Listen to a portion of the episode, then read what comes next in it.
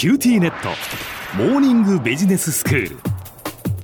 今日の講師は九州大学ビジネススクールでロジスティクス国際経営がご専門の星野博先生です。よろしくお願いします。よろしくお願いします。先生、昨日は、まあ、さんがつ末にスエズ運河で起きた大きな事故のお話をしていただきました。台湾の大きな大きなコンテナ船がスエズ運河で座礁したわけですよね。で、スエズ運河って本当にその重要な世界のその貿易に関わる運河なので、そのそこが止まってしまうとやはり大変なことになる。そしてまあでも止まってしまったとしても代替経路というのも、まあ、実はあるんだというお話をしていただきましたよね。はい、そうです。その、えー、座礁の事故の話から、まあ、その代替経路についてお話をしたんですけど、うん、具体的には大航海時代のようにアフリカの最南端を回るっていう航海もありえますし、そのシベリア鉄道を使ってシベリアランドブリッジっていうサービスもありますし、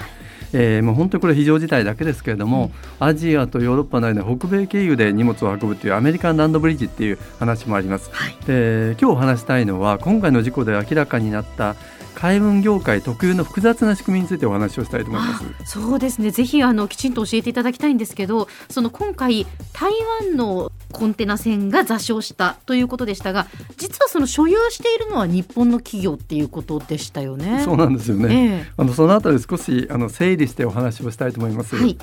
えー、まず今回の巨大なコンテナ船というのは、まあ、世界有数の台湾のエバーグリーンという海運企業が運航してたんですけれども、ええ、これを所有するのは愛媛県に本社を持つ日本の海運会社なんですね。うん、でこの海運会社の親会社っていうのは日本でも有数の造船会社なんですけど、ここでコンテナ船が建造された、つまり日本製のコンテナ船で、えー、オーナーは日本なんですね。はい、それをですねエバーグリーンという台湾の会社がこの船をチャーターしてたんですよね。うん、えつまり建造したのもオーナーも日本の企業で、船籍が登録されているのは実はパナマ、そしてこの乗員っていうのはインド人だったんですけど、このインド人を採用して配乗って言いますけど、船に乗せてるのはドイツの会社だったんですね。うん、とっても複雑ですよね。本当にあの分かりにくい仕組みだと思うんですけど、はい、実は海運業界で非常に一般的なんですよね。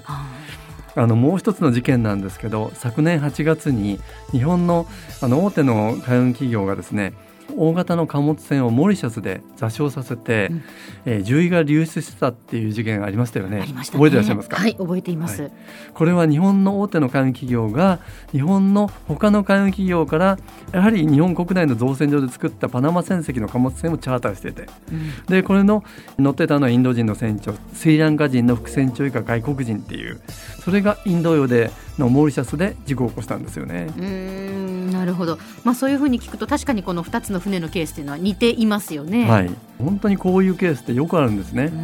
ちょっと一つ一つ説明したいと思います。はい、まずパナマ船籍、両方ともパナマ船籍だったんですけど、これは便宜地籍船といってですね、あえて日本の企業が所有する船舶でもパナマだとかリベリアといった国に船を投棄する。でその理由は船の国籍である船籍をですね海外に置くことで、投機にかかる費用だとか法人税だとか安全基準だとか船員の雇用などの条件が非常に日本籍にするよりも軽減されるんですよね。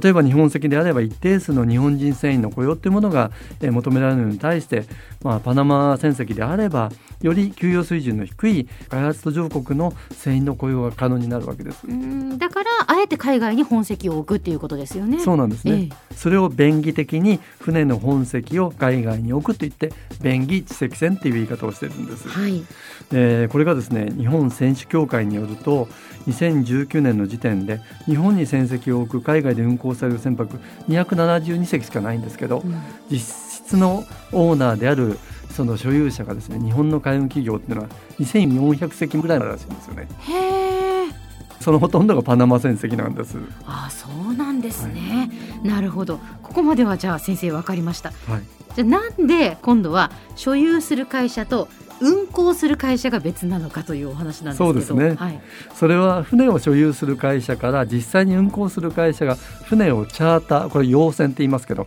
これをしてくるんですよね。うん、でその理由は船を建造するコストっていうことを考えてあえて他から借りるってこともありますし、はい、自ら所有することによって生じる、まあ、需要と供給の変動というリスクをですね回避できることがあるわけですよね。はい、でこの洋船契約、船をチャーターする契約にはみっつあります。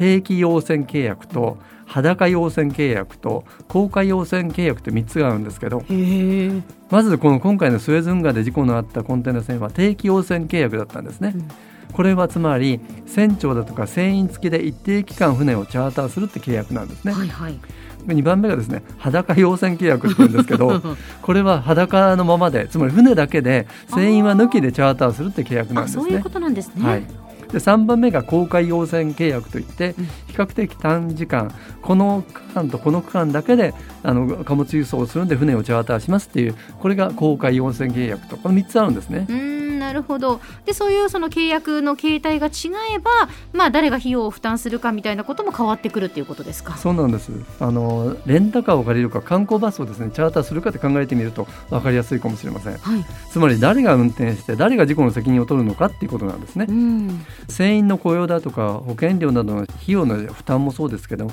それ以上に発生する義務も異なってくることになるわけです、はい、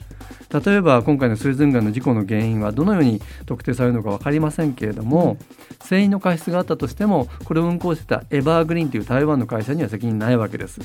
つまり、えー、日本の企業がですね船員付けでこれを貸し出している定期用船契約だったからということなんですね。はあ、なるほど。そして最後に船舶を所有する会社がなぜ自分で船員を採用しないでドイツの会社が採用して排除を船に乗せるかってことですけど、うん、これやはり専門性のある会社、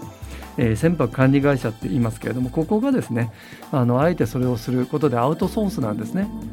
まあ、こういうのの複雑な仕組みですけど、すべてコストを下げるように考えられた結果なんですよね。なるほど。でも、まあ、それだけ逆に言うと複雑であればあるほど、その何かが起きた時にじゃあどこに責任があるのかとか、そういうこともこう明快ではないですよね。そうですよね、えーはい。では先生、今日のまとめをお願いします。はい、あの今日は海運業界では一般的ともいえる船舶の便宜知的船、あるいは船舶のチャーターである用船、外国人船員の実態について説明をさせていただきました。でこれらはやはりすべてコスト削減を意図しているということなんですけれども、やはり安全性にも影響するとなると、これは十分に注意していく必要がありますよね。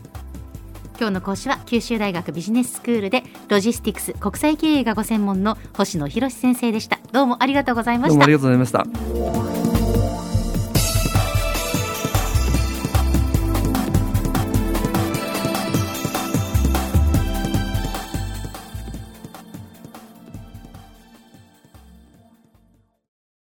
キューティーネット、今日寝坊しちゃって急いでお弁当準備したのにパパテレワークだったのよ。あるある、うちもいきなり今日はテレワークだったとか言い出すのよ。でもうちじゃネットつながりにくいって結局出社してるわよ。ビビック入れてあげたら。テレワークを快適に、光はビビック。